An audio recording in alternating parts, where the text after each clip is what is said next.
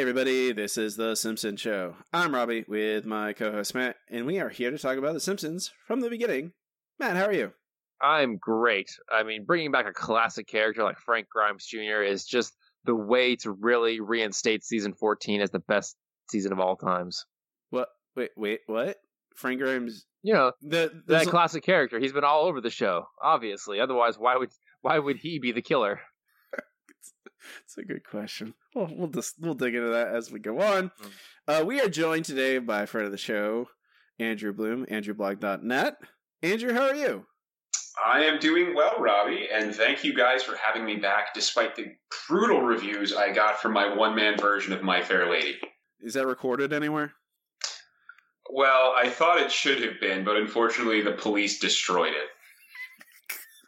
These things happen. We know. It's, it's, it's an unjust world out there, guys. It's a shame. Uh, we are brought to you by supporters on Patreon. You can support us by going to patreon.com slash The Simpsons Show. Only two dollars a month, get access to all of our bonus content, bonus episodes, weekly episode reviews of new Simpsons episodes of Rick and Morty, of King of the Hill, of Bob's Burgers. There's uh, hundreds of hours now. We've done this for years. Hundreds of hours. Of, if you don't got enough Matt and Robbie in your life, you can head out over there. We got a lot for you. That's true. You, you could spend like a buck or two. I think it's two dollars and get access to hundreds of hours. That it's probably more than a, a normal person can handle, uh, especially on a Rick and Morty reviews. Uh, yeah, I get a little dark by the end there. Uh, Yeah. This week's episode is The Great Louse Detective, episode E EABF01, originally aired December 15th, 2002, just in time for Christmas. Or or Hanukkah, or Tip Top Tet. Kwanzaa, Kwanzaa, Tip Top Tet. Solemn, solemn, dignified Ramadan. Exactly.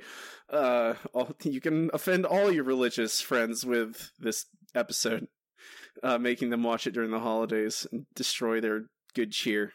That's not fair. I don't. I don't. I will say this right up front. I don't hate this much as episode as much as I thought I would, even though I don't like I, Frank Grimes Jr. We're going to talk a lot about Frank Grimes Jr. Episode written by John Frink and Don Payne, directed by Stephen Dean Moore.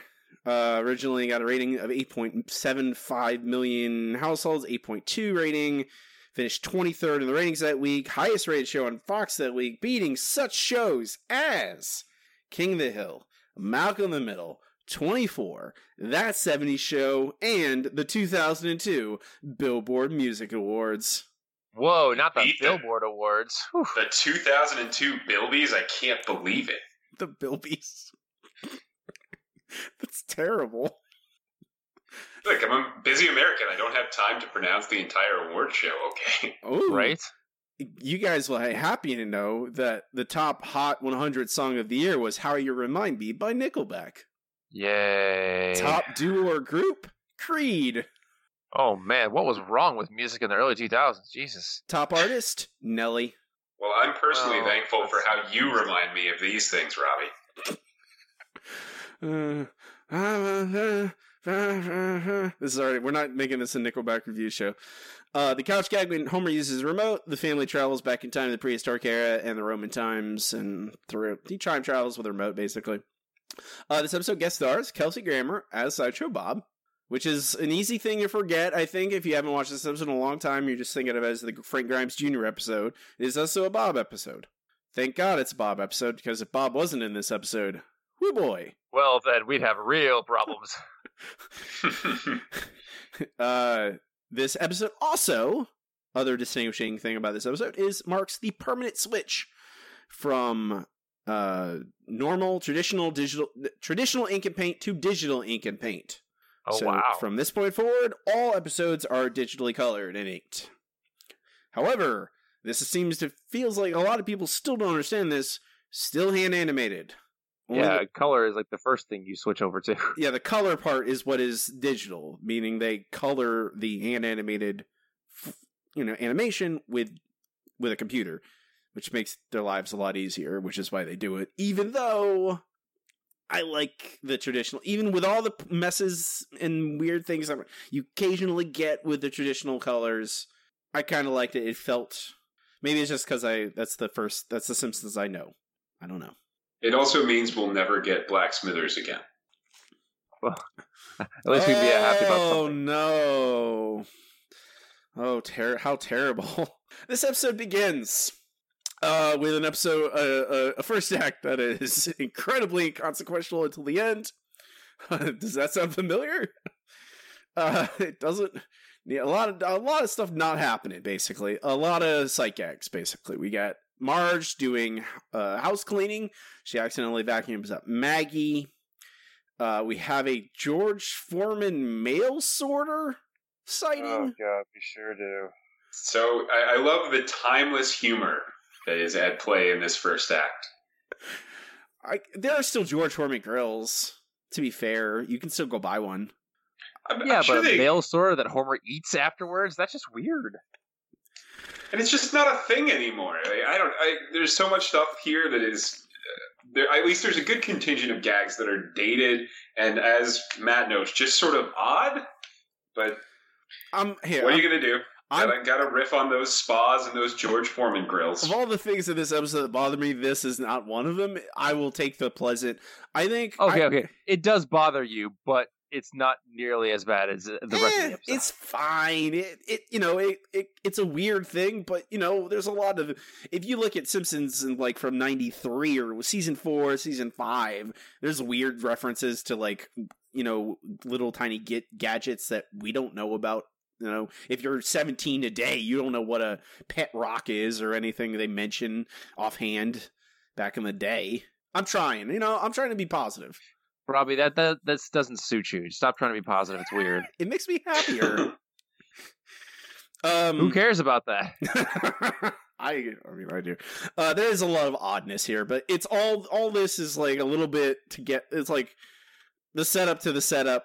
To to be fair, this episode does move at a pretty quick pace. That's the other. That is actually the thing that makes me like it more than I did before. Is it moves pretty fast and gets us after last week where we didn't get a plot until eleven minutes in or something you know, we re- we get to Bob pretty quick, and we get to the idea of someone's trying to kill Homer pretty quick, comparatively, like five minutes in, six minutes in. Simpsons get free spa stuff in the mail. Well, who doesn't? Aren't you always getting invited to spas, Robbie? I assume like they're scams, Well, they are, and in this case, that's true too. but they don't pay anything, do they? Well, no, they don't. But I mean, it's a scam for their lives. They they pay in their lives. the ultimate cost. Exactly. Uh, so we get oh, they go to the spa, and we get. I hope you guys like spa jokes because in this episode you get plenty of good old spa jokes about uh effeminate men, uh about celebrities getting like terrible plastic surgery.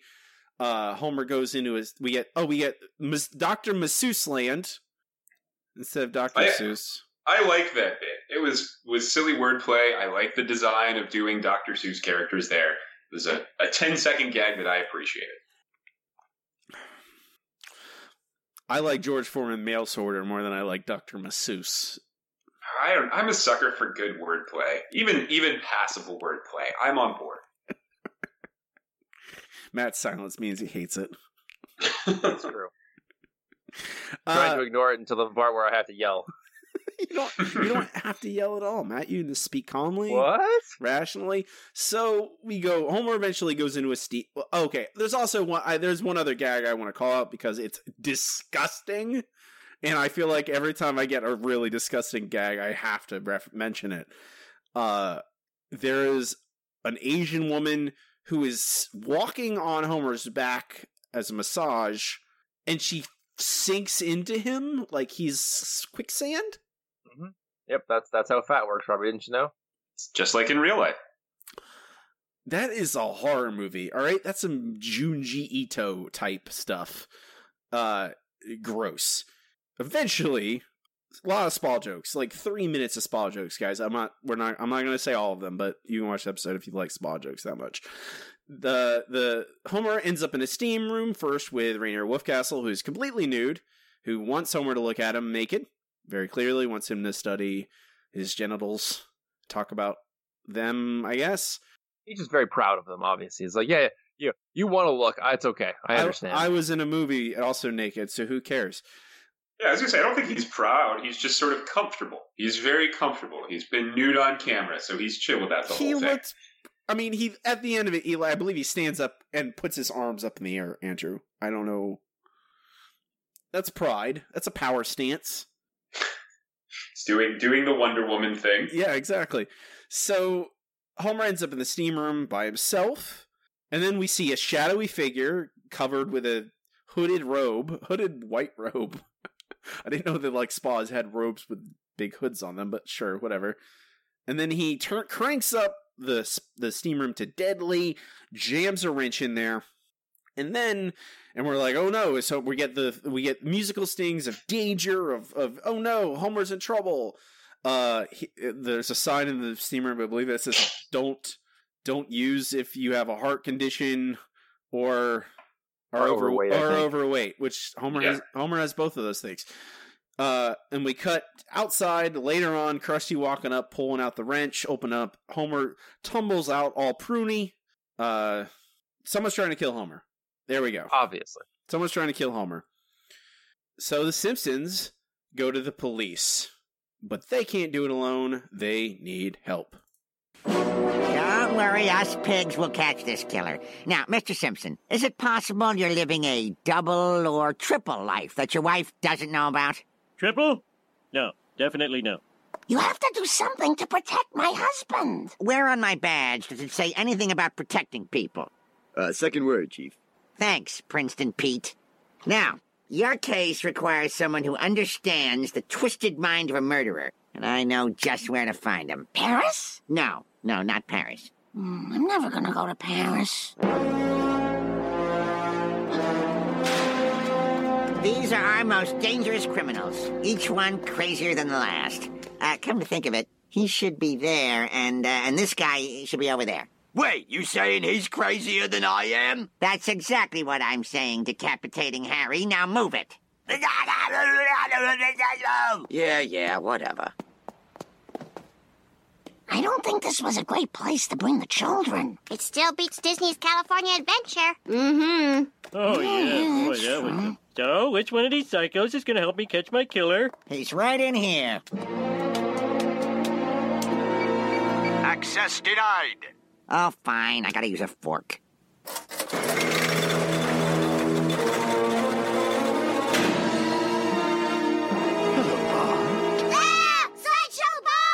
Oh, come now. We've been through so much together. Just call me Bob. Ah! Bob! I like. So before we move on to second act, I like the. I'm going to mention things I like before the inevitable hate storm. Uh, the I like the gag about Wiggum having to use a fork to open up the security thing. I like that. Hey, Bob's musical stings.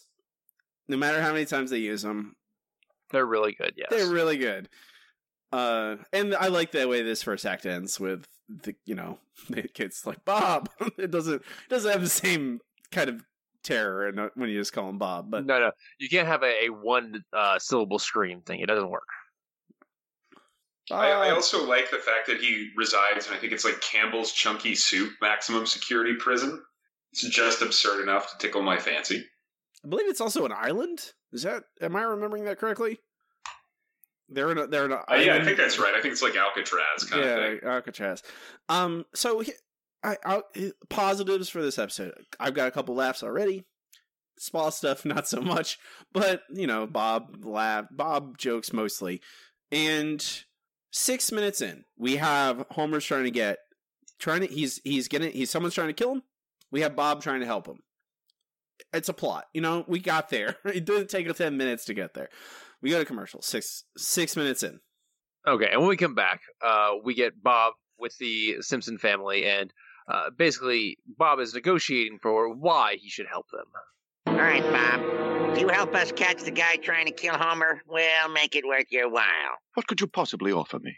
Your pick of roles in the prison musical. This year, I think it's Man of La Mancha. Yeah, Don Quixote, Sancho Panza, Dr. Carrasco. You know, they're all great parts. Ugh, what a great show. I wish it was today. So what do you say, Bob? Fair enough.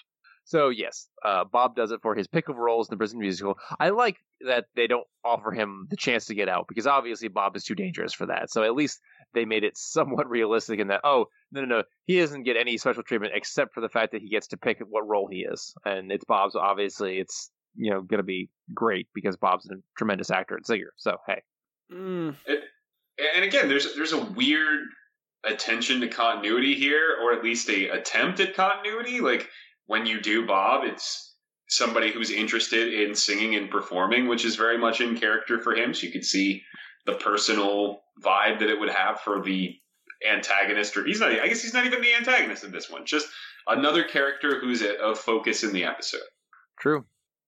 So, uh, Bob gets to stay with the Simpsons, uh, because I guess that's just the way this episode has to work, uh, because he's going to live with them and, you know, learn their habits and figure out why someone is trying to kill Homer.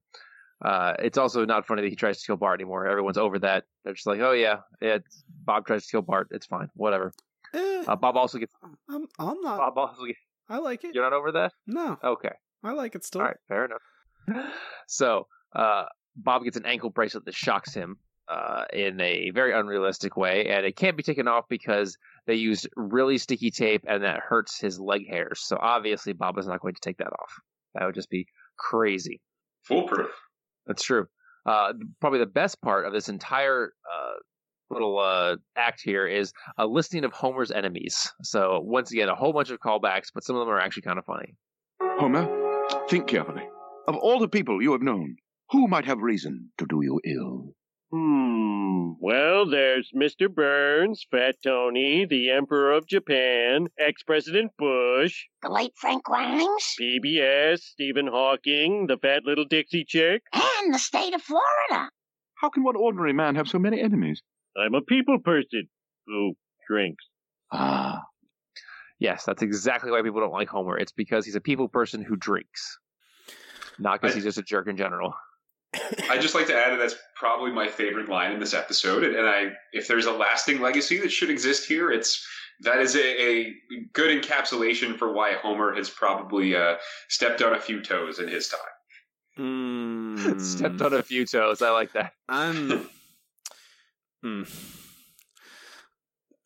It begins. Uh, it's not. Here we go, Robbie. It's starting. It's it's it's a little hint of what's to come. I feel like this would be fine if they weren't, and like the, all the callbacks. Yeah, they're they're they're fun. Some at most so far.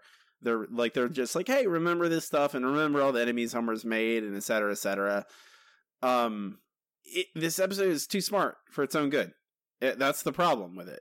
Like when we that it, it starts here with them referencing like, look at all this Homer enemies and trying to encapsulate and like Homer's enemy did that. That th- this is all going to come back. I'm going to get is all going to go back and listen to our Homer's enemy episode. This is my favorite Simpsons episode. It's number one on our best episode ever list.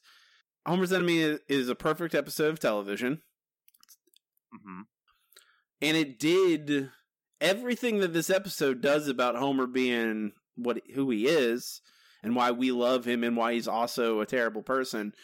At the same time, that episode did it perfectly. There's no improving it. There's no no benefit to revisiting it. You don't need a sequel. Well, no, because this this is purely nostalgia play at this point. I know. Like this this episode is basically what they're trying to do is say, hey, remember back when The Simpsons was good? Well, at the same time, I don't really think it's aspiring to make much of a statement about Homer in the same way that Homer's enemy was. To the contrary, I think it's just much more of a hey, let's do a fun sideshow Bob adventure, and one of the ways we can spice that up is by throwing in continuity nods here and there. Uh, outside of this scene, where it's kind of making a joke about how silly it is that Homer has annoyed all of these people. that uh, their reach exceeds their grasp, Andrew. well, he does need a special dialing wand. That's my Fair enough. there it is. Just mash the keypad with your palm now. there. Anyway. So, uh, in the next phase of Junior's plan, uh, Homer gets uh, Who? set Who's up that? to be the. We'll get there, Robbie. We'll get there. Okay. there. Uh, so it's Mardi Gras time. Uh, it turns out that Cletus was the previous king. Whoa, whoa, Uh, whoa! Mardi you Gras. skipped over an important thing. The What's that? Dummy. No, no, that's coming up. Is it? Okay, all right. Oh yeah, they mentioned yeah. they mentioned Mardi Gras before they actually get to Mardi Gras. They Fair talk, enough. they Yeah, talk about Well, they have Cletus and the flashback. I don't know. Whatever. Yeah, I retract my beef. yeah. Bob Bob is remembering his time as a successful criminal. Uh, basically, they go to the Quickie Mart. Bob and Homer do uh, to get some supplies, aka a copy of jugs and ammo. And That's- Bob hey, sings a little Matt, song Matt, Matt, I'm- No, no, no. We're gonna skip right past Jugs that. and 'cause- Ammo was Jugs and Ammo was fine. I like Jugs and Ammo. I think that's a good parody magazine. anyway. So yes, uh, Bob sings a little song about his one successful crime because basically he tried to rig an election and kill Bart several times, and those are his other crimes that he has always failed at. But he did successfully rob the Quickie Mart because at this point it feels like anybody could. Uh, and of course, Apu they make a whole stink about oh things were better in the old days. Uh, you you knew the dance, blah blah blah. Basically, it's a whole bunch of weren't things better before, which as Yes. Simpsons viewers we can relate to. Obviously. But it's it's kind of fun seeing like cop and rob or cop and robber is the wrong term, but you know, Quickie Mart employee and robber reminiscing about how things used to be. There's there's a silly slantedness to that that I can appreciate. I'm gonna. I will defend that this on this grounds, Matt. Mhm. It Kelsey Grammer. We said this on our on like I think two the Christmas this season 31's Christmas episode is a Bob episode. Uh, Bob plays Santa, plays plays a Santa, plays a hmm and we said it then like this episode is all right it's not great but kelsey grammer gives it his all and that is season 31 he just he tr- does his darndest to make bob good and sell bob's delivery and d- gives it his all. And he does it in this one as well and bob is a source of a lot of fun in this episode even if it doesn't stick the landing, especially. I, I, I don't really have any big problems with Act Two. Like I mean, there's hints at the problems that are gonna come in Act Three, but Well, that's how all the episodes since like season eleven have been. It's like, oh, Act Two is is the build up, and then it just gets terrible. I mean, I last week's episode was not that mad. Last week was a mess all the way through, and there's a lot of lot of things that are just all mess all the way through. This is not a mess. This is actually pretty concise about like here, Homer and Bob are trying to figure stuff out. I can I can appre- I can appreciate that. And it's, it's a good premise that they play out. They do, they really do. So uh, after they leave the Quickie Mart, Homer attempts to read a magazine and drive at the same time, which he fails to do. Which you know, obviously, it's very easy to do that. So Homer is obviously a very bad driver, or a very bad reader, or possibly even both. Uh, it's at this point that we meet the mechanic uh, who is picking up uh, Homer's car. He's going to tow it away. He's going to fix it.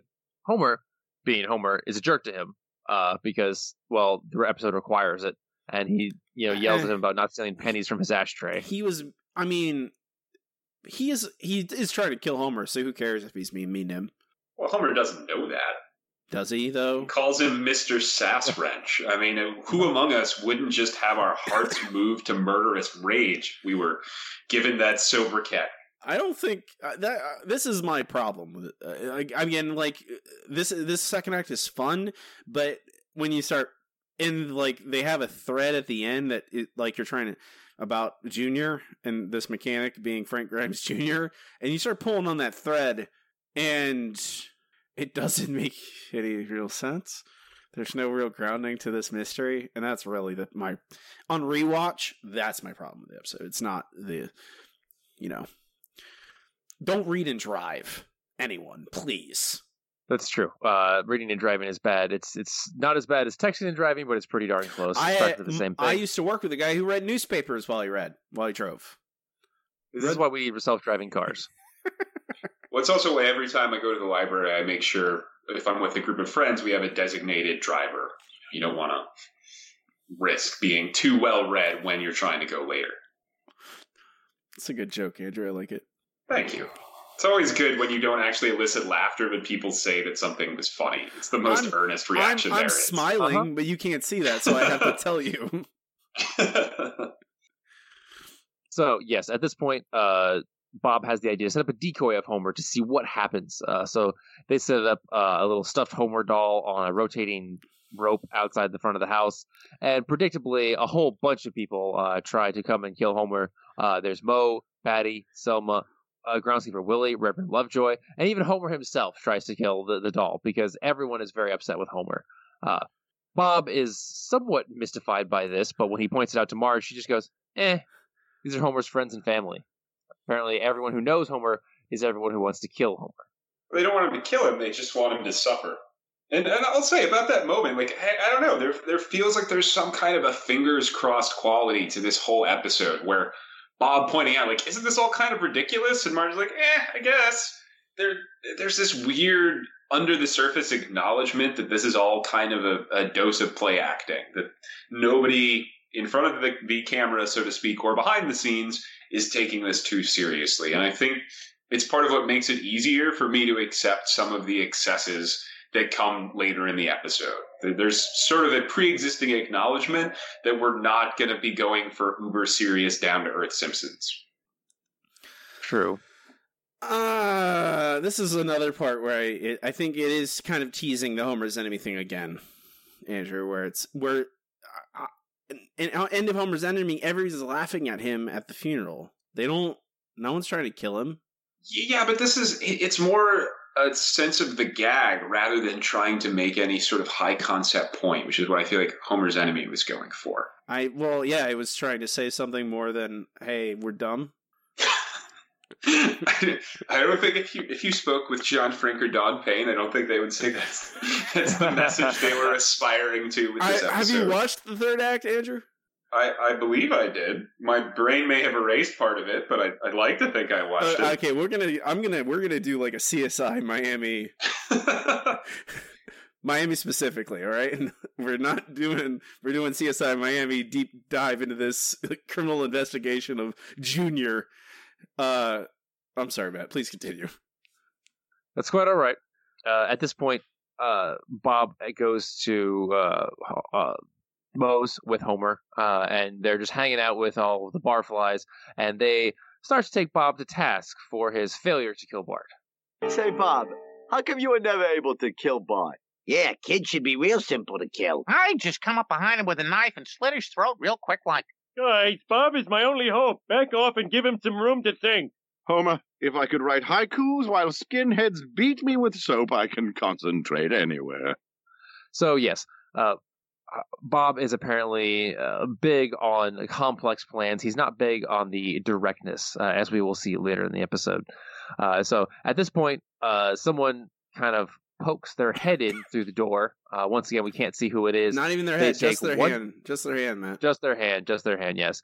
Uh, we they take one shot, one bullet, kill the pickled egg jar, and run away. I mean, That, that's the entire murder attempt. I was, I was, I don't think they kill the jar.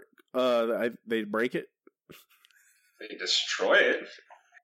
It's not alive though. You can't kill something that's. Uh, you can't kill uh, like a desk. It is to Moe. I, true. I, Moe is it- very attached. You mentioned in your review, Andrew, that you appreciate the Moe pickled egg gag.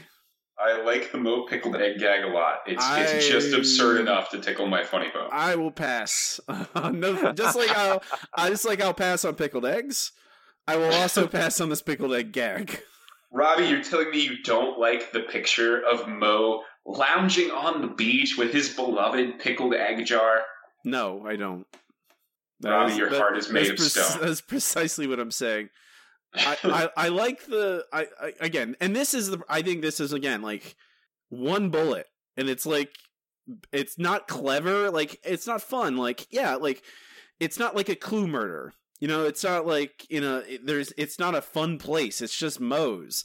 Like Homer's his first murder attempt is oh, jam a wrench and trap him in a spa. That's like, that's fun. You'd see that in I saw Knives Out a few days ago, and I, like you know, I Knives Out is a fun murder mystery, and that you know, jamming a wrench in a spa door that's fun, but just like put your hand through the door and shooting a bullet and then missing and only shooting one. You know, guns they always only shoot one bullet. It's like we're in col- colonial times all of a sudden. He has a whole. He, he should have shot six bullets and hit six pickled eggs. That would have been funny. I just it's it's lazy. The, just a pistol. Come on, give me fun. I want to fun murders. More fun murders. Yay, fun murders. That's what Robbie wants, everybody. Fun In murders. my in my mystery mystery, yes, I want fun murders or fun murder All right, attempts fair at enough. least. And I don't You like heard it here so- first. I don't like the pickled egg gag. All right, fine. Robbie doesn't like the pickled egg gag. Uh, Andrew and I are fans. We also get a terrible gag where the, the door flaps an extra six or nine times for some reason that I don't understand why it's supposed to be funny. Oh, But I like that gag to- too. Maybe I'm just an easy mark. Maybe because all it does is take up extra time. I don't see why it's supposed to be funny. I guess. But it's making fun of the tropes and all of those kind of mystery things where, you know, the killer bolts out of the door before anybody can see and the, the revolving door is flapping. It, just, it, it plays it for an extra beat. It's, it's poking at the tropes of the those colorful mystery films that Robbie loves so much. I, I I'm not like uh, the biggest mystery fan in the world. I just want you know the. In, I don't mind the door. It's the pickle egg gag was a little bit, bleh, but the door is fine. We're all look. We all contain multitudes. That's true. We do. Well, all of us have jokes we like about this, and all of us have jokes we hate. And which column is bigger is usually the hate. Anyway, uh, so, so when they get home, uh, Bob sees a clue. Uh, basically, he sees that the original note that Homer was given uh, with the spy invitation on it has a smudge, a dark smudge, almost like a grease smudge. Weird. Uh, nah, But that's a uh, complete red herring because the uh, next thing we see is Bob watching television uh, instead of working on the case, and because Bob does that, Marge gets to shock him, and he gets stuck, and he just gets I- I- continually shocked over. I was gonna say, Matt, you have not really mentioned the fact that Bob gets shocked five times. I think in the course of this, maybe At least like he gets shocked initially. He gets shocked uh, again just during the the dummies the decoy Homer scene because he quotes Caesar something about Caesar maybe. Uh, Bart shocks him when he's trying to steal the remote. He gets shocked here again when he's watching television. That's four times. I'm sure there's one more that I don't remember. I I I I I, I think there's something I really appreciate about Bob being that he is such like a such a wily coyote figure that he can just absorb all this punishment much like Homer. And it's you know it it doesn't break the reality of the show but I, I would like it to be more than just getting shocked over and over and over and over again. It's not you know the first or second time okay I, I got I'm okay got it with electrocution I understand. Uh, just, just real quick, I do like the fact that they give you one of the clues to the mystery, but it feels like a red herring because Bob goes to reach for the uh, shock remote at the same time. They set something up and then they try to distract you from it so that you don't put all the pieces together before the mystery is revealed. I appreciate the mystery construction of that. And I, I will take your silence for saying you're in total agreement with me and you think that the mystery built here is perfect. Uh, Absolutely. it's it's a good misdirect. I will say that. I, we'll get, so we'll yes, get- the last thing that happens is that it. Homer is elected Mardi Gras king, and we go to a commercial. 13 minutes and 20 seconds in. So we have a, oh, a good seven minutes for this third act. And I think the third act is largely terrible. I don't like it. I everything up until the very end where we get Bob and Bart alone, I dislike. Well, yeah, because it's all incredibly stupid. It all just kind of happens for no reason. I and and okay, so Homer is the Mar- king of Mardi Gras because someone stuffed the ballot box, uh, and Homer is going through this for some reason, even though he's about to be murdered. Sure, and we literally start the third act with Wait, Homer. wait, wait, wait, wait. He says that he they, they put a fig leaf on it. He says this is the way to flush the killer out once and for all, and get drunk on a Tuesday. Well, of course. Mm-hmm. I, I I know they say why, Andrew. I just don't agree with any of the reasoning. It's all very stupid, uh, and not like stupid funny, but stupid stupid. Um, Homer's on the float. He's the king. We have him being a king at a parade. The killer is out there. I would stake my entire fortune of cigarettes on it. Now, Bob, I know you're concerned, but don't worry. I have operatives working the crowd. So, uh, you're from Tempe? I'm from Chicago. Whoa, I'm so drunk. I'm gonna puke. You ever get that feeling beautiful? So Lenny's from Chicago. It's interesting to get some backstory for Lenny. Where the Leonardsons are from. Lenny Leonard Leonardsons. Leonard Leonard Leonard. Forget how many names Lenny has now. Uh, we get scared. Homer gets scared by an actual mafia killing on the side of the road in But broad. then it's totally okay with it because obviously they're uh, aiming at him, so he's fine. um, Bob notices that the float is very quiet. I don't think I've ever in my life thought about the sound a float makes. Or the sound of any vehicle, really, unless you're like, oh, it's electric. It doesn't make any sound. Well, but Bob is trying to pay attention to things around Homer. He's trying to be observant. Sure. So Yeah, I'm not saying this is, is brilliant mystery construction, but it passes the smell test. Um, so Bob realizes would because and and and uh, Wiggum mentions at this time at this point that oh yeah that it, it's running like a top because the mechanic was a mechanic was here earlier working on that float and Bob has a we this is the moment where we go boom boom boom we get all the flashbacks of the smudge on the envelope the wrench in the spa door uh the the the picture of Junior. No connection to the gun though, so whatever. Don't mention that at all. So Bob's like, "Oh, it's the mechanic. He's the killer." Uh, and looks over to the float that Homer is on. There's a stream of liquid uh, coming from it. Bob realizes it's brake fluid because the brake line has been cut. Yells after Homer that he has to get off, and Homer yells to the crowd for them to save him. Attention, drunken idiots! This is your king! Sacrifice yourself to slow me down! That's heavy! Hey, how about some beads? They're not for dudes! That's cool. I don't think that's uh, factually correct, but it's the least uh, egregious sin in this episode. Um, so remember what I said earlier about Bob being like Wiley Cody, and I'm still wear a bunch of punishment, and I don't question it much. When it's just random people on the side of the like on a parade route who literally get run over by a two ton vehicle, Mhm. the, they're dead. Those people are dead now. I don't know what.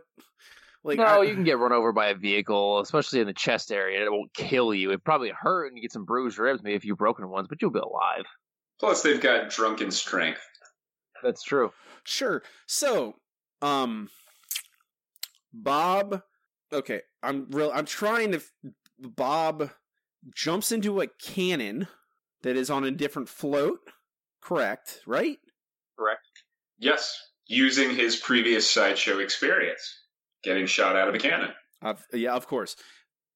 Gets shot out of the cannon, puts his feet under Homer's armpits, and picks him off of the float as it's rolling down a hill, about to run into the Museum of Swordfish. And and then we it zoom the camera zooms out and reveals that Bob is holding on to the Duff blimp with his hands. Because he's very strong, obviously. Bob is a, a superhuman. I it I it's nothing to do with the strength at this point, Matt. It's really just uh, um are, are we to believe that this just uh, like it's just uh, it's so many things all that are incredibly unrealistic all happening in a row.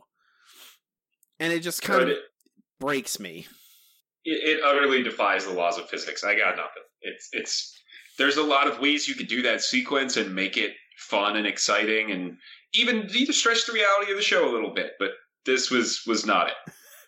There's a there's a duff blimp there, and then we're not done yet. There's this is not even the worst, frankly. I could deal with this uh, maybe if it was just this, and then Duffman gets shot, But just barely in the arm, so it's okay. but he falls. o- He like he falls over like he's dead. Uh, and then Wait, wait, wait. Duff Man can never die. Only the actors who play him. in which they've they've they've riffed on that multiple times throughout the years. There, there's been multiple Duffmans. Exactly. Duffman. Duffman. I'm a Duffman. Uh, and they're up. And then uh, who is is this? A Bob who says that we're we're up so high? Where could that shot have come from?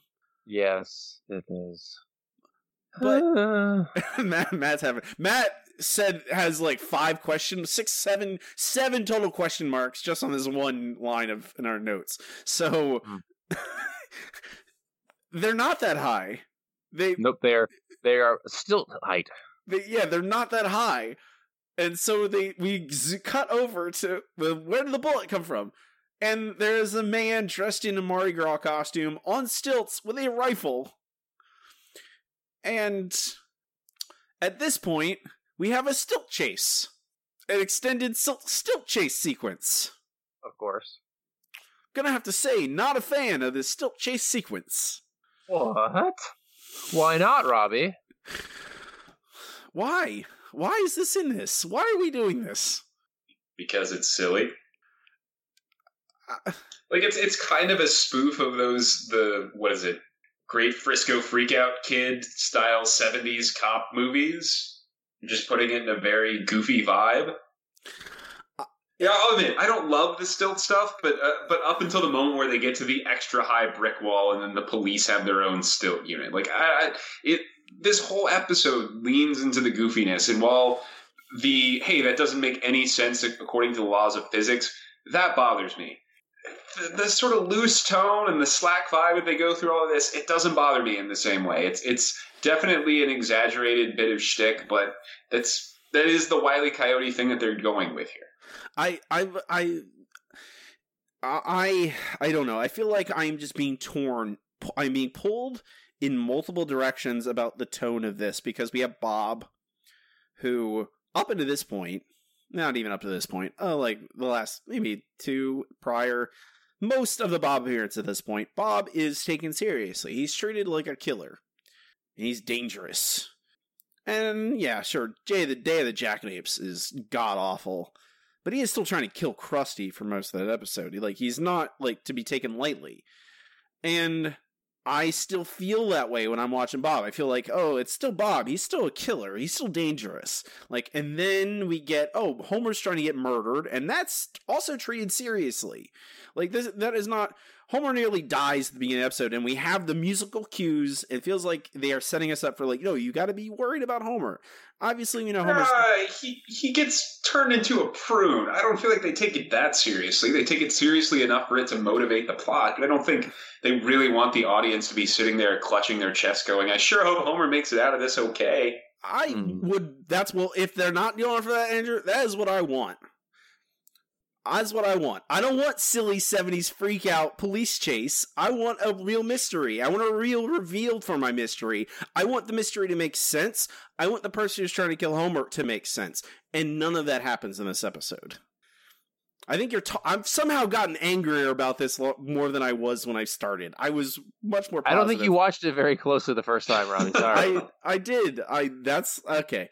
So we have a still chase, and we get they get closed down, uh, close chase the killer into an alley that it has, like Andrew said, a very tall brick wall. No one builds them taller. I forget the name of the company that's on there, uh, but no one builds them taller. And we get the reveal of who the killer is. I know you. You're my mechanic, Junior. Frank Grimes Jr. Frank Grimes. Don't you remember? Your ape like incompetence drove my father insane. Frank Grimes. What's this? Extremely high voltage. Well, I don't need safety gloves because I'm Homer Simpson.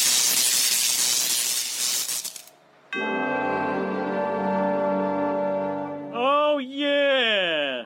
How is old Grimy? He's dead, like you should be. Whoop! Oh, wait. Frank Grimes wasn't married. How could he have a son? He happened to like hookers, okay? Dad, I figured it out. The murderer is. We know, Frank Grimes Jr. Huh? Precisely.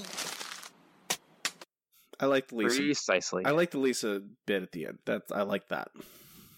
It's good. Really? Really? That's the part I like the least. Really? You like her Yeah. less than Frank Grimes? I don't think there's anything on earth I could like less than Frank Grimes Jr. Matt. I don't know, Robbie. I okay, that's know. not true. Anything in fiction I like less than Frank Grimes Jr. There's plenty of things. Okay, on, that's- plenty that's of things on earth I like less than Frank Grimes Jr. Frank Grimes Jr. is terrible, It's terrible. It's I I can't say it enough times. I hate Frank Grimes Jr. because he doesn't exist. He's not a real character. He's a plot device. And they invoke a character, Frank Grimes, who was a real character, who certainly fulfilled plot plot things, but guess what? When you want a character that does that, you have to like spend time with them and show them and tell their story so you understand their motivation. One, Frank Grimes, how old is Frank Grimes Jr. at this point? How old is he? Uh, too old to uh, have been Frank Grimes' kid. Yeah, he looks exactly the same age as Frank Grimes. So one, no, it doesn't make sense there. He can't be that old. Can't. It's not possible because they're not. They don't age Homer. Homer's the same age as he was when Homer's enemy happened. That means Frank Grimes Jr. has to be. It's impossible. One, impossible. Two, what was Frank Grimes Jr. plan? I mean, to kill Homer. Yeah. He's Homer's mechanic, correct? Mm-hmm. Yep. Instead of luring Homer out into this elaborate Mardi Gras uh, situation, cut the brake lines on Homer's car? Put a bomb in the car. Yep, yep. That sounds like a smarter idea. But then there wouldn't be an episode. I know that's a positive in your department, Robbie, but It still. is a positive in my department. I, Andrew, all you have to do is not make Frank Grimes Jr. the killer.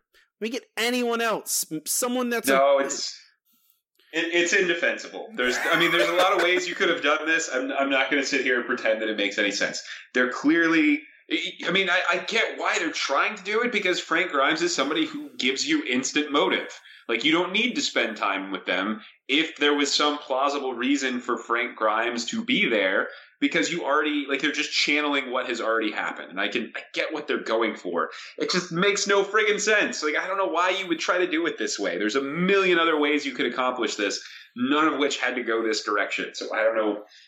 You know, it, it feels lazy to the point of insulting.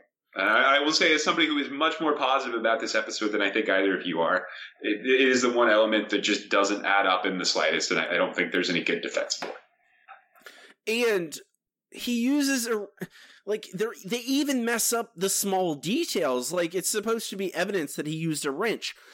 When later in that same later in the episode after the wrench is left behind he has all his wrenches.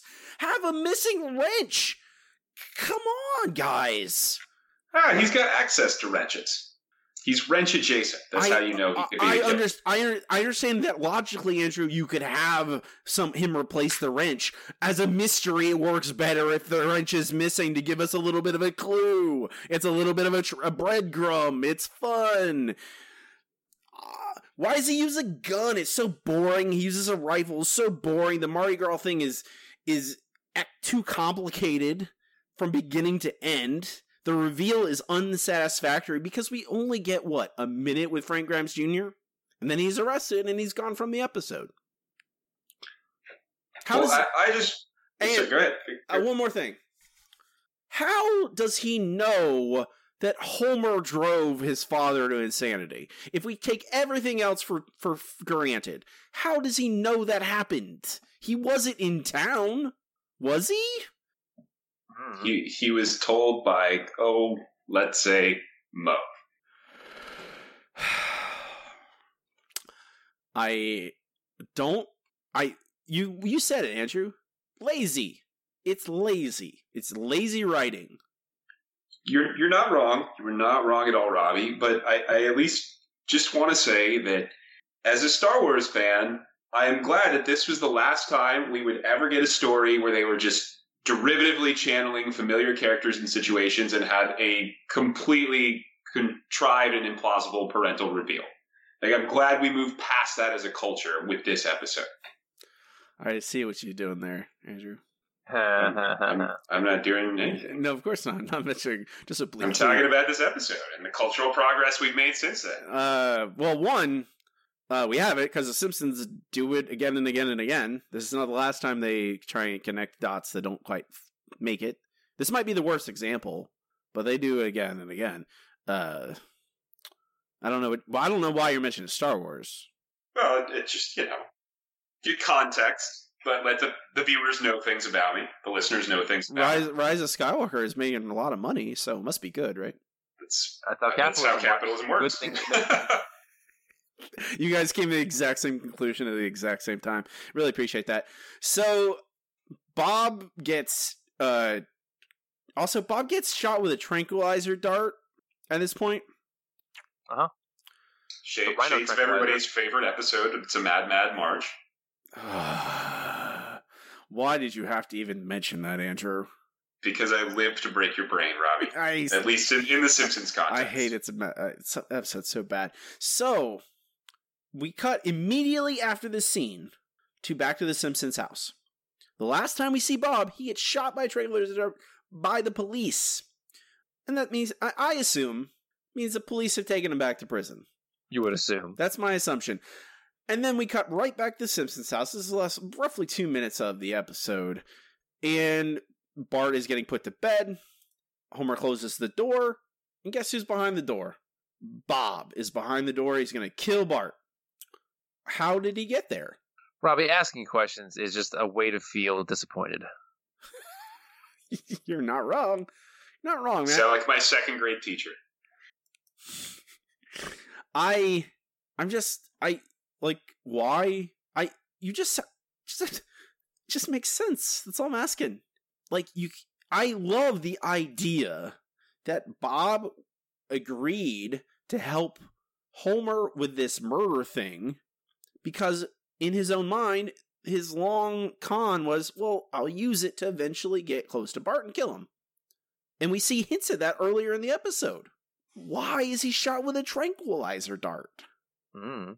The the murderer has been taken, arrested, or the attempted murderer, Frank Grimes Jr., arrested. Why would he still they wouldn't put him back in the Simpsons house? He would go back to jail. Did he escape jail again off camera? Obviously, he got away from them. It's just like minor little continuity errors that you are are not that hard to catch. You just read the script. Like Robbie, I don't think it was a continuity error. I think they were just thinking that, oh, no one's going to care how he got away. We need to have a scene with him and Bart. I Okay. Just okay. Okay. I like this last 2 minutes. I like the song. I like the interaction. It ma- I like it, but t- t- to do Okay. So, Sideshow Bob.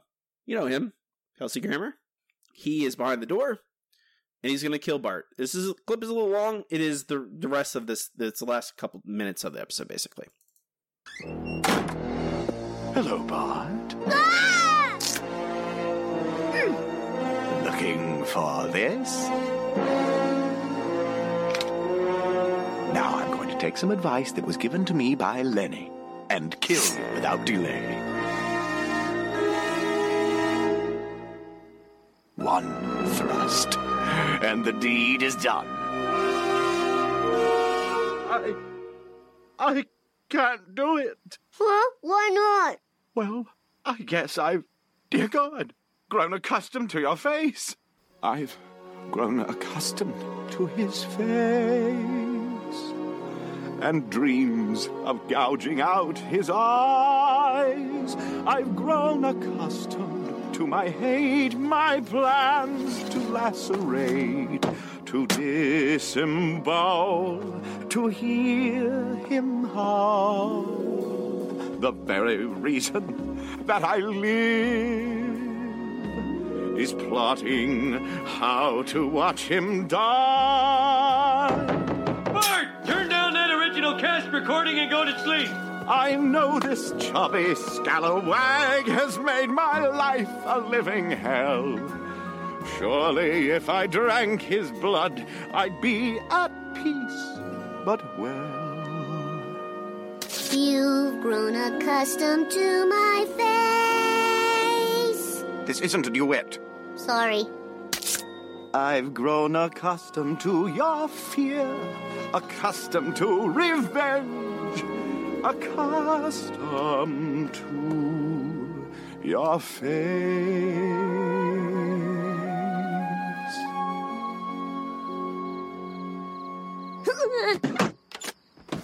We shall meet again, old friend. But now I must steal away into the night.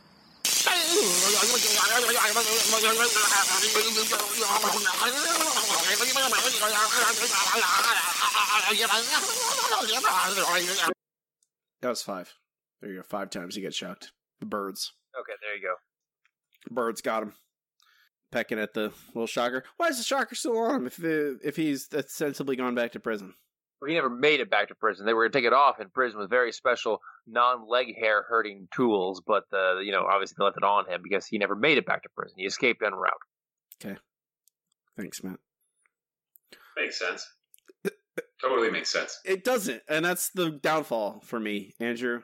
I I need my mi- a mystery of all things has to be airtight with its plot. You you and frankly, you work backwards. You you know who the killer is, and you work backwards from that. Why did they do it? How do they do it? How do they try multiple times?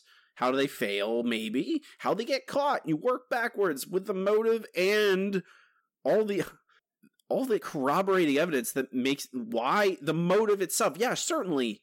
Okay, if I want to accept the fact that Frank Grimes Jr. somehow is old enough to do all this stuff, why is he a mechanic in Springfield? Why is he? Why did he choose mechanic? Why any like? We don't know anything about him, so nothing he does eh, means anything. Nothing, none of it, and he makes any actual logical sense. You're a mystery has to. I don't know. See, see, that's the thing. I think Frank Grimes Jr. existing doesn't make any sense.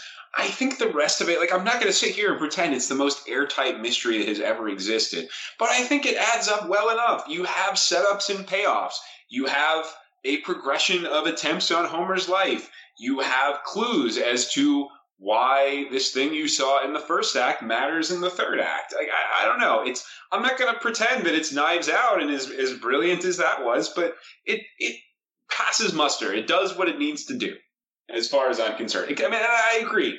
Frank Grimes is the. Uh, it's not the straw that breaks the camel's back. It is the uh, you know building constructed out of balsa wood that then somebody throws a bowling ball into. But you know, if if you can make peace with the fact that somehow Frank Grimes has a son who looks exactly like him, sounds exactly like him, and seems to be the age as him, like you know, if you can make peace with that, I think the rest of the mystery is fine. If they had made the answer to who the assailant was somebody other than Frank Grimes, somebody who whose beef with Homer you didn't need this weird, elaborate birth situation to make sense of, I think it would still work. I think you could make this episode work with its mystery on its own terms.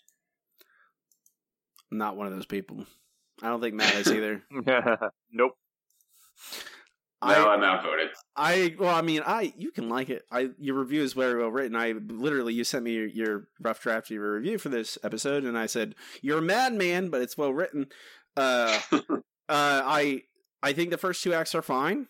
Uh, I think they're entertaining, but I can't. I I I take thing. I have to take the thing as a whole, and I have to take it as a. It's a mystery. That's what it's trying to be. That's what it's trying to do. Certainly, it's silly at times and and loosey goosey, but at the end of the day, I want the, the killer, and I need it to make sense, and I need it to like not completely ignore all sense of logic and I I can't it's a bridge too far. And I don't think this episode's terrible. Like it's not a Simpson Safari. It's not, you know, it's not um, it's a mad mad mad mad Marge. God forbid. Oh god. I just I and frankly and Frank Grimesley uh I Oh. no, no, there. Andrew, Andrew, you cannot respond to those, or he's going to keep doing it. it's true. Positive, any kind of. It's not even positive reinforcement. Any kind of reaction. Boop. I'll, I'll just keep doing them. Uh, Reinforcing bad behavior. Yes, exactly. I, I, I love Homer's enemy. I love Frank Grimes. One of my favorite one-off character. My favorite one-off character of all time of The Simpsons. My favorite show, my favorite one-off character, my favorite episode. And they just couldn't help themselves. Like, hey, let's let's be clever, let's be funny. And I don't. I as I get older, I got less and less patience for people like, hey, let's be clever and do something that doesn't make sense. How about just do something that's funny and makes sense? That's hard, Robbie. I, it is hard. I will not disagree. Um, I, It- I don't know. I, I'll say this for it. I, I'm not going to pretend again that the mystery is great, but I like the dynamic of having Sideshow Bob be the helper rather than the killer. I think that is, you know, That you is have to think of this first and foremost as a Sideshow Bob episode, and they're doing a spin on the traditional way that episode works. He's helping to solve the mystery rather than cause the mystery. I also like the time that we get to spend with Bob and Homer together. That's not a pairing that we have really gotten through 14 seasons of Sideshow Bob episodes.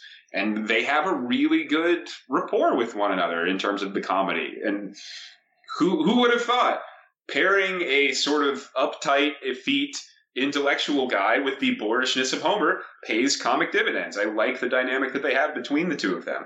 And, and even if the mystery doesn't really pan out in a way that I like, I think there's a lot of decent gags in this episode. It, it kind of has a light tone that makes it easier to forgive the trespasses to me because it's it doesn't seem to take itself too seriously, and I, I totally get how that could be a negative.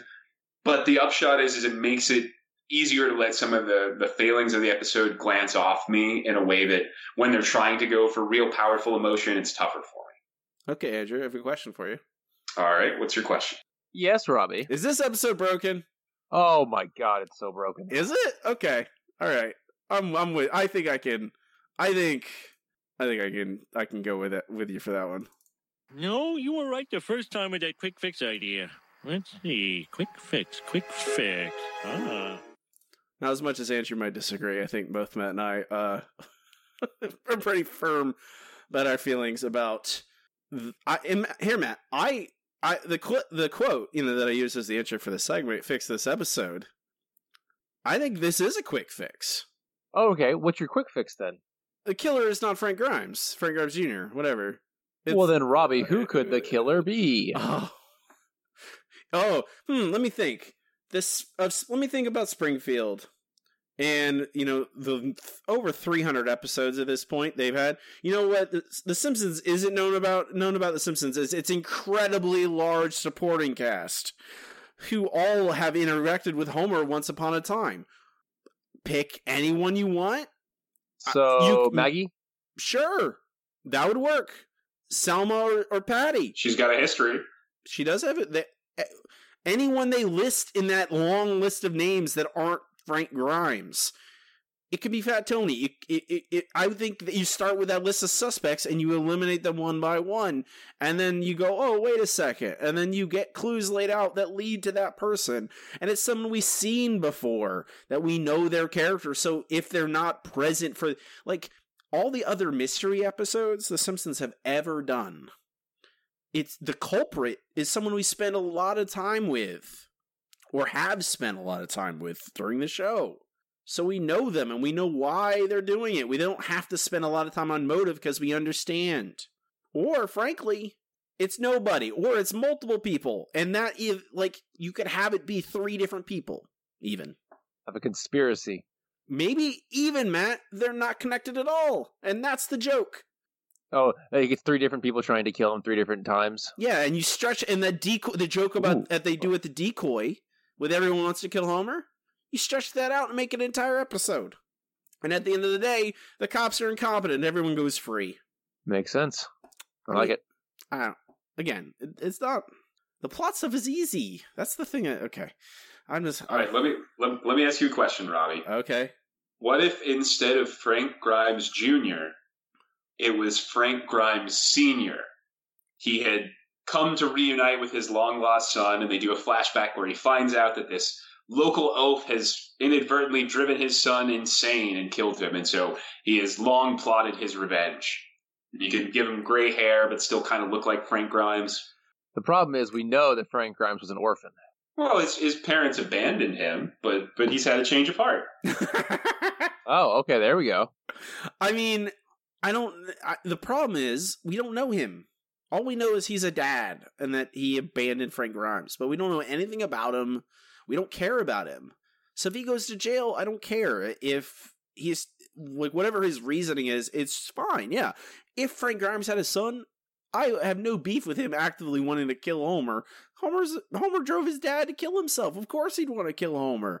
And s- same for Frank, Frank Grimes, Grandpa Grimes, Grandpa Grimes. Same same deal. Uh, but we don't know him, and we haven't spent time with him. And All right, well, then, there's sorry, just please go. there's just not a Simpsons is a 20 minute long television show. And you know when the, the mystery involves who shot Mr. Burns, who's trying to kill Selma and or Patty, I forget which one it was. You know, we have spent time with these characters. We sent, they're related to each other. We've seen them in the town over and over and over again. So I care about him. even if you know Mr. Burns is a bad guy. I still kind of intrigued by who shot Mr. Burns. I want to know, and I I think it would make more sense if it was Frank Grimes Sr. because he exists at least.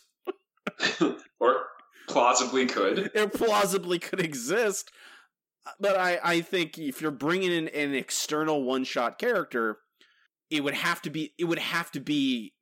If you're going to bring in the extra character, he have to be spending the entire episode with Homer so that we get to know him.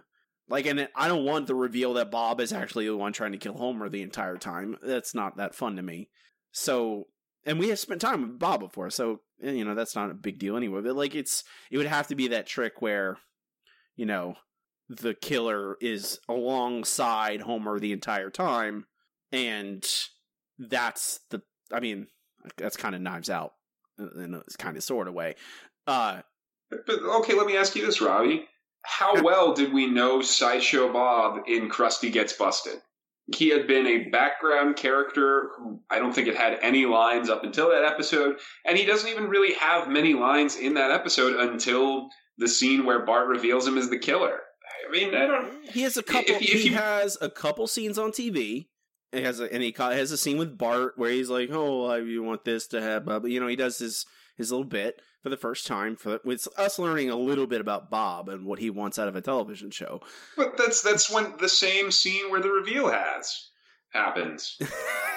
but I will say, in Krusty Gets Busted, our focal point is Bart, and Bart is heartbroken because he's lost Krusty, and and and I think the the tr- the charm in, in Krusty Gets Busted to me is very much Bart is usually this mischievous troublemaker causing mischief. And this is a case where he's suddenly very heartfelt about something. He cares really deeply. Like, no, Krusty couldn't have done this. Krusty's my hero. And I think we all had that moment as a little kid where we, you know, we learn something about a hero that breaks our illusion about what they are, who they are.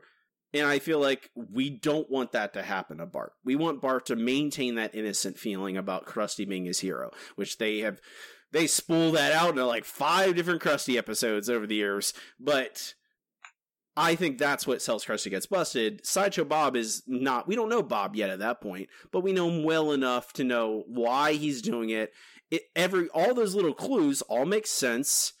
Bob is we don't have to worry about Bob if he has a son or not. You know, like all that the weird weird uh, background information about oh Frank Grimes liked hookers, so he has if he it was it, like and that even asked i just that me saying that just made me think about like well if a prostitute gave birth to frank grimes jr how does she know frank grimes is his father like Don't, don't go down this rabbit hole, Robbie. There's no. maybe there's no maybe it was a really there. slow month. I like Matt's explanation. sure i don't i'm just saying that i it's a particular i'm not saying it's a perfect algorithm that works evenly every time i it goes it's feel you know and it's different for every people a lot of people I'm, I'm just saying, uh, I- the, the the Frank Grimes Jr. part is dumb, but I feel like if you take that away, the rest of the mystery is fine, or at least at the level of other mysteries we've gotten in the show. I, here, Andrew, I don't know if you've noticed this about me. I like my Simpsons episodes to be cohesive and work as a one sim- one single moving part towards one goal. I don't. I I want it to be us. you know one or two flavors and that's it. I don't want it to be be complicated, and I don't want it to fall apart. Why do you think I have the we have a bro a fix this episode segment? So when it falls apart, I don't care really how. and, Like we're not we're trying to rate this in the rank ranking, you know, the, the when we rank it, but But we the, we can move on to our next segment. It is time for comments from the news group. Okay, here we are. Alt.nerd.obsessive.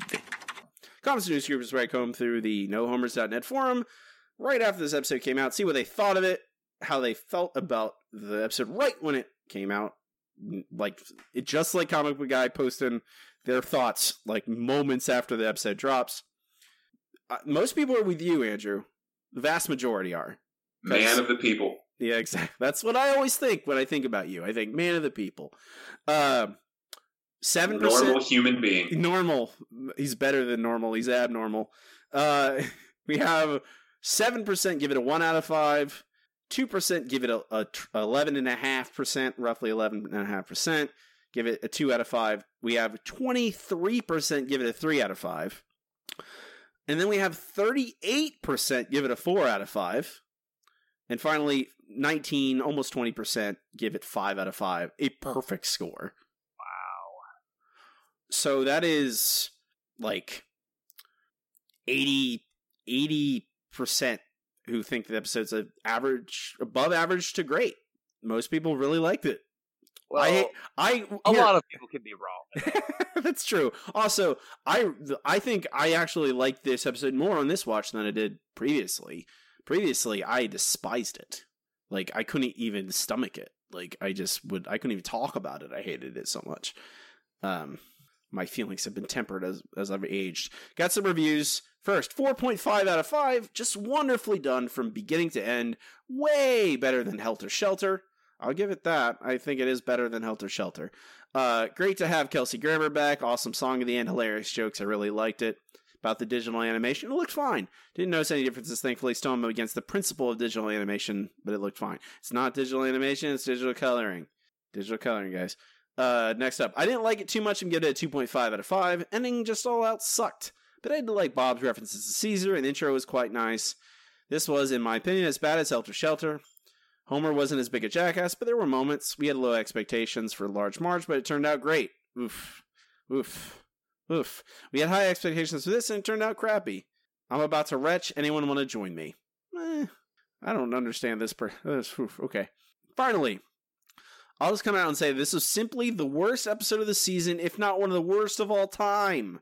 Terrible jokes, far too cartoony, just all around awful characterization. I mean, look at our look at the family. They were all shocking Bob for no good reason, which was a horrible running gag. Only a few things were acceptable. Only a few things were acceptable, such as Bob's usage of the cannon towards the end of the episode, as well as Bob himself, at least up until his musical number. For the change in animation, it was better than the attempt that Tennis the Menace made, but it still needs a little work. Uh, they still don't understand that it's just coloring. Um, skip it. I can't believe that episode was allowed on the air. Almost all my faith in the show has been lost. Almost. Weird. Almost. There's still a little flicker in the back of my mind. It's about to go out. During this episode, I was thinking of a quote from one Tom Servo during the course of this episode. End! End! Obviously, one out of five. My faith in this, faith in the show, it's gone out. It's gone, been lost. I was good through Enough the said. Scream Pillar, but this broke me. uh, I mean, Screaming Pillar is bad. Don't get me wrong. Worse than this. Oh my yes. Worse oh my this. yes. Uh, we can move on to our next segment. It's time for listener question of the week. Let's try one more number.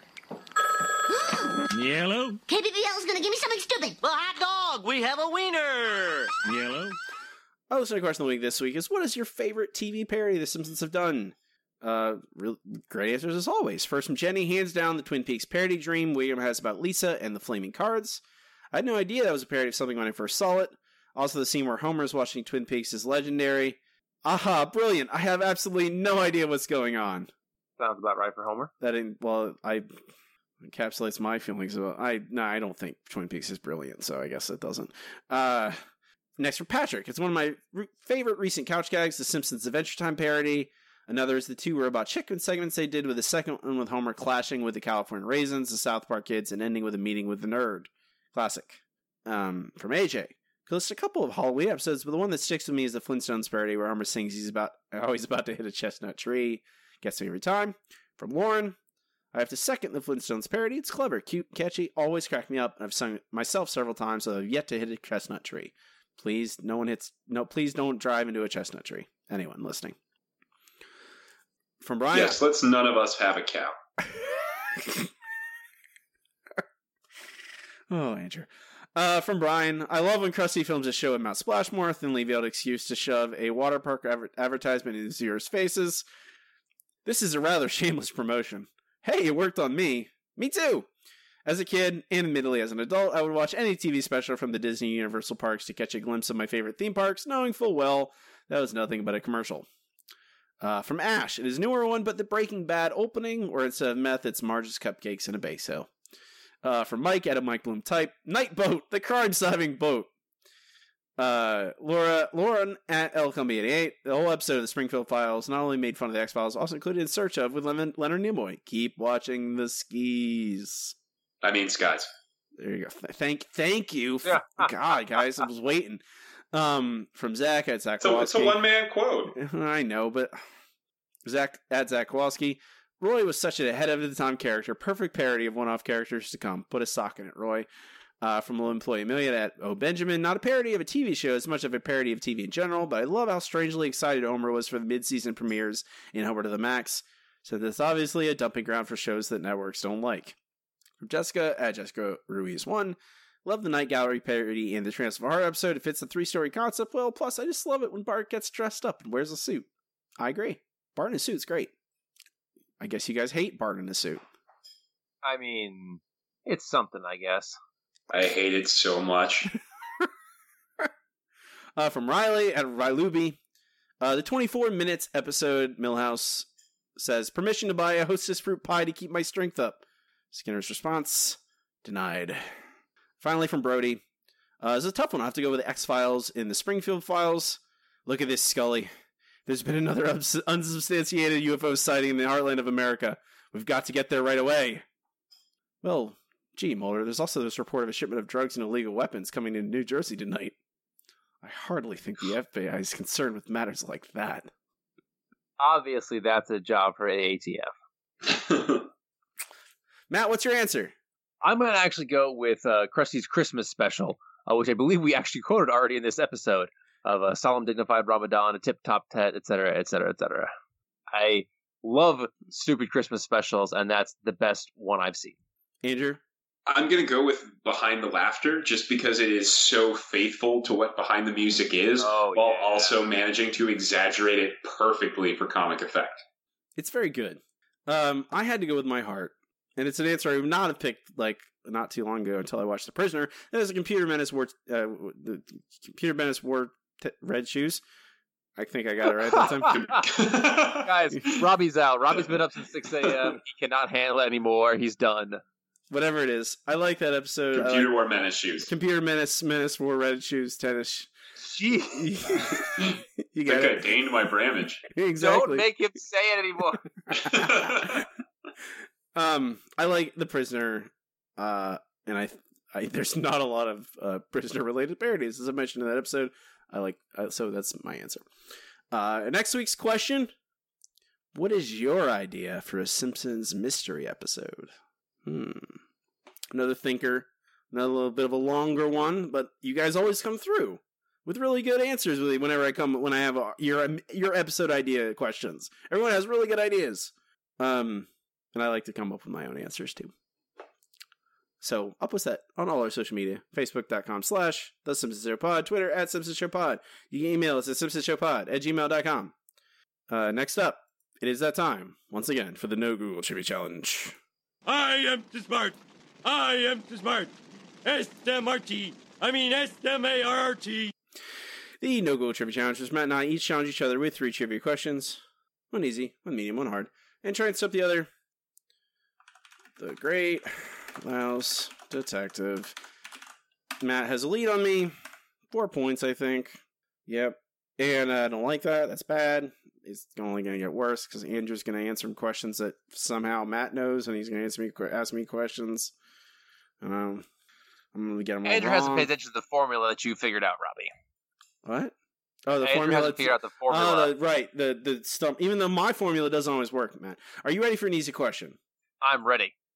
These are all from Day of the Jackanapes, our last Bob episode. Prior to this one, Oh no. why is Krusty retiring? Uh, because he, the Day of the Jackanapes. Uh, that one. Why is he retiring? He's retiring because uh, he he can't do the comedy he wants to anymore. Close enough. Producers, same answer. Producers, that's right. Notes and all that stuff. Yeah, yeah. All right. So all of your questions today are from Maximum Homer Drive, your Um, favorite. Uh, I, I like half of it. what profession does Homer get involved in in Maximum Homer Drive? Um, profession. There's things that Yeah, happen. Maximum Homer Drive. Oh, you're good. What, what does Homer end up doing? Do you hear me just trying to pronounce the name of the episode, Matt? Yeah. Computer Menace, You're War Tennis, Core Red. Uh, my brain is not doing so well. Okay, com- Maximum Homer Drive. Uh, why does he get his? He na- changes his name because Yeah, that's the Nope, TV nope, show. yeah, it's not Uh, the episode. I always make that same mistake. Oh, that's the oh, that's the tele. Oh, oh, it's a different episode. I get it. Uh, Ma- Maximum Overdrive is with Mel Gibson, isn't it? Nope. No, still wrong. Which episode is Maximum beyond Overdrive? Wonderdome. Beyond. Oh my god, which is? Oh, it's Truck Driver. Truck Driver. There you go. Yes, got it. I, yeah, Good first, job, Robbie. first try. oh god, they're all the same. They're all they happen all the same. Your medium question, Matt. Where did Krusty make his TV debut? Uh, I believe it was on Laugh-In. Matt, you're a little quiet. You're gonna be close to your mic. Sorry, I believe it was on Laugh-In. Say your final answer. It is? it's incorrect. It's the Milk of Magnesia Summer Cavalcade. That's right. Laugh-In was his second attempt when he got stuck behind the door. Uh, of course. All right, your medium question. What is in the truck that Bart and Homer drive back to Springfield at the end of the episode? Uh, I believe illegal immigrants. Nope. Oh, that's Sorry. not it. Uh, Nope. it it is, in fact, napalm. oh God, really? Yeah. That's so. I'm not driving a truck full of napalm to Springfield. It's so stupid. Of course it is. All right, your hard question, Matt. Which I didn't remember this was in this episode. Wow. According to the kilt in the Lost and Found, what clan does groundskeeper Willie belong to? Uh, Uh, Mike, Matt, I I need have you on the mic. On the no, mic. I, I have no clue. Graham of Montrose is the answer. Is that a joke or a real one? I, I can't tell. I don't know. It's in the episode. Okay, all right. Your hard question. What is the name of the steak that Homer tries to eat in the eating contest? Oh, um, it's as big as a boogie board. Mm-hmm. 64 ounces. I know all this information about the steak. I don't. I'll get. um. So the butcher. They killed a cow right there. Um. I got nothing, Matt. Andrew, do you know? It's on the tip of my tongue, and I can't get it. All right. Well, I'm the- tired, so uh, y- y- y- your chance to answer is now gone. It is sirloin a lot. Sirloin a lot. Uh, of course. That's right. Obviously, we all knew that. Obviously. It's a good name. It's a funny name. it is a Again, good. It is Good wordplay. It's good wordplay in a terrible episode. Um, Andrew, I assume you have questions for us. You always do. I do, and the theme for my questions today is parades. Oh God. I'll take that as Matt wanting to go first. there you go. Matt, your easy question. In the twisted world of Marge Simpson, what does Frank Ormond recommend as a good way to blanket your community with flyers while avoiding littering laws? A fake ticker tape parade. That is correct. Robbie, your easy question. Mm-hmm. In Lisa the Iconoclast, what role does Homer take in the Springfield Centennial Parade? He's the town crier. That is correct. Oh, those episodes are so good. They are. They are. Matt, your medium question. In The Day the Violence Died, Bart and Lisa race downtown to get seats for a parade honoring what? Uh, it's I want to say it's like Itchy and Scratchy's like 80th anniversary or something like that. Oh, it's so close. It's the 75th anniversary. 75th. Damn it. Robbie, your medium question. According to Homer, at what two times does the Itchy and Scratchy Land robot parade start? Um, like I think it's really stupid. Like, like twelve and twelve fifteen or something like. I don't know. That's my guess. Oh, you're so close. It's 12 and 1205. Twelve oh five. Uh, I know Hurry up, that. it's the noon robot parade. There's- Wait, we'll have to wait for the 1205 one. I I knew it was very close together. Uh, so close. All right, Matt, your hard question. Name three of the St. Patrick's Day uh, parade floats we see in Homer versus the 18th Amendment. Okay, let's see. Uh, there is uh, salute to Irish cops. Um, hmm, I want to say there's something about wife beating because it was The Simpsons back then. They thought they could get away with it, and that's all I got. I can't think of any more. So I think the salute to Irish cops is in a different episode, but maybe I'm mixed up Oh, there. Um, but the others are Pot of Gold, or pardon me, Pot O Gold, St. Patrick's, the Duff Beer Float that Bart consumes all the liquor from, and my favorite, the Drunken Irish Novelists of Springfield. That's the one I couldn't. I, I was trying to think of and couldn't remember. Dang it. Robbie, your hard question. In that same episode, Homer versus the 18th Amendment, Marge says that parades bring out which three emotions in her? Okay, looking is one. I know that looking is my favorite. uh, something something looking. Uh, let's see. It's of course I remember the funny one. Um, Why would you bother remembering the non-funny ones? eh, something they come. Sometimes they come as a batch, and you remember them all. Um, uh, curiosity, joy, looking. Those aren't right. That's what I got.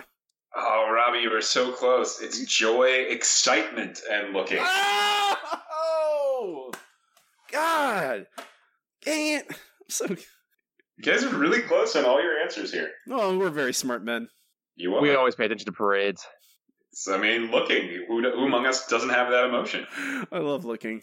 I love when I feel looking. Um, Matt, we Matt and I tied today. I mean, that's I guess that's not a loss, but I definitely need to do better than ties. Need to catch up. It's a long it's a long road to the to, to the end of the season, though. We got a lot of time to go. It's time for our final segment. The segment we end every single episode with. It's time for best episode ever. Best episode ever. Best episode ever is the bar show where men and I rank the episodes categorically, watch them chronologically, eventually compiling a list of every episode ever and how good they are. So, Matt. Robert, you're going to ask me this question, and I'm going to tell you I have no idea. Okay, I'm, I know it's towards the bottom. It's well, like you said, it's better than last week. It's better. It's better than uh, I think. I think I give uh, a Bob. Bob keeps this episode afloat. Frankly, like Andrew was talking about it, the Bob and Homer stuff is the reason to watch this episode. I think it, this episode is worth watching. I just really, really don't like the ending. It reminds me of what's the name of the episode where Homer changes to to, Ma- um, to Max Power. Homer to the max. Homer to the max. Okay, it reminds me of Very that- confusing. Ugh, why I I liked it when they just said, you know, the name of the episode is like Lisa Lisa's substitute. It's like, hey, it's you it's literally what it Homer the Max is number 163 on the list. I don't think it's as good as Homer the Max. But it's a flawed episode that I still think it has value in it. I don't I'm not I'm not gonna throw it on the trash heap at the bottom of the list. No, no, I, I agree with that. It's not nearly as bad as we thought it was going to be, but it's like a lot of them. It completely falls apart in the third act. So, I mean, I think we're looking at probably somewhere above 240. I think. Yeah, I think that's a, like where I'm looking in like the Sunday Cruddy Sunday, Alone Again, Naturally Diddly, Maximum Homer Drive. Speaking of, I'm looking in that range right now, which is like 227, 228, 229. Little Big Mom as well also falls apart in the third act. Um, I think it's in there. I th- is it better here? This is a true test, Matt. Is it better than Dancin' Homer, the worst episode of season two? Hmm. I don't think so because Dancing Homer still has that that that feeling of happiness and Mm. joy, and uh, I just I might disagree with you. Dancin' Homer is kind of not good. it's not good, but it's better than this. Eh, it's really like boring. Dancing Homer's boring. And I won't this is not boring. Great Louse Detective moves. Really, really, that's not boring. I don't think this is a boring episode. I don't think Great, La- Great my complaints about Great Louse Detective have nothing to do with the pacing. Pacing is good in True. Great Louse Detective.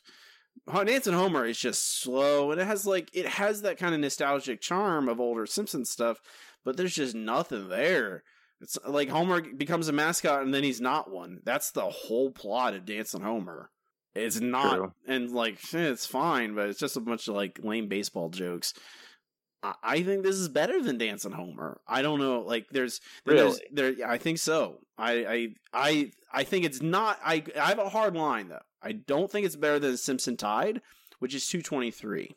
Wow, Simpson Tide is higher than uh, Dancin' Homer, huh? Yeah, because Simpson Tide is better than Dancin' Homer. Dancin' Homer, go watch it again, Matt.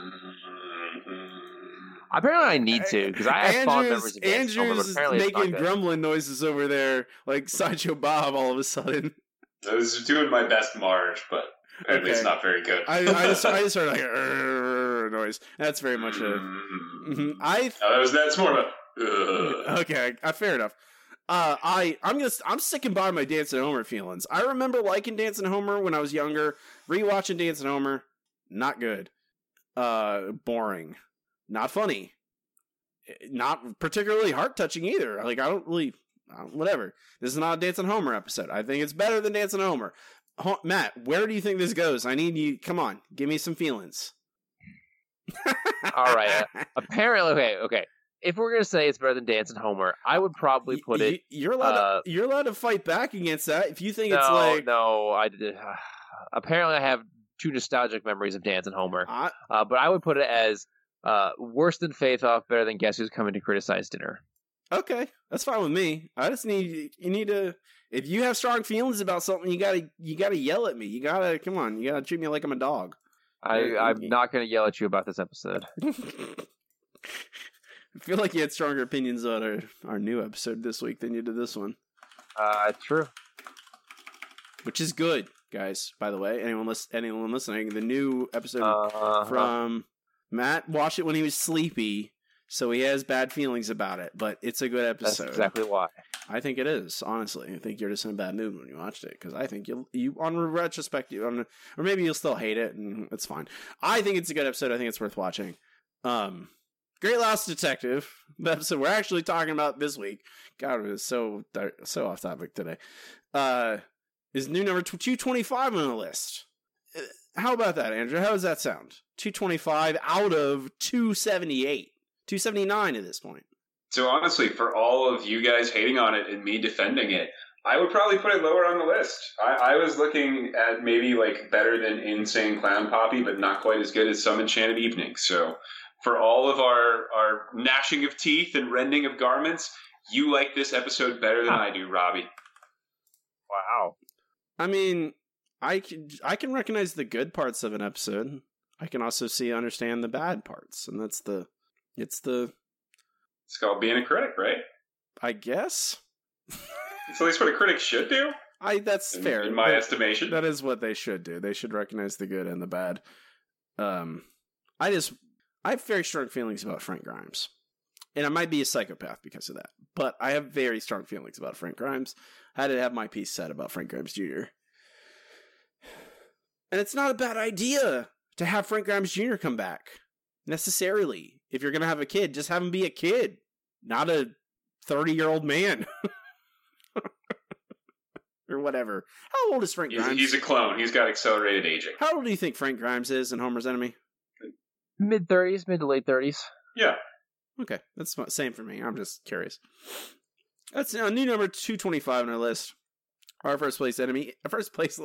I am. Woof. Our first episode, number one episode, is Homer's Enemy. Last place, Simpson Safari. uh, our next episode, get try to get out of this with my head still on my shoulders, is Special Edna. Oh, interesting. Ooh.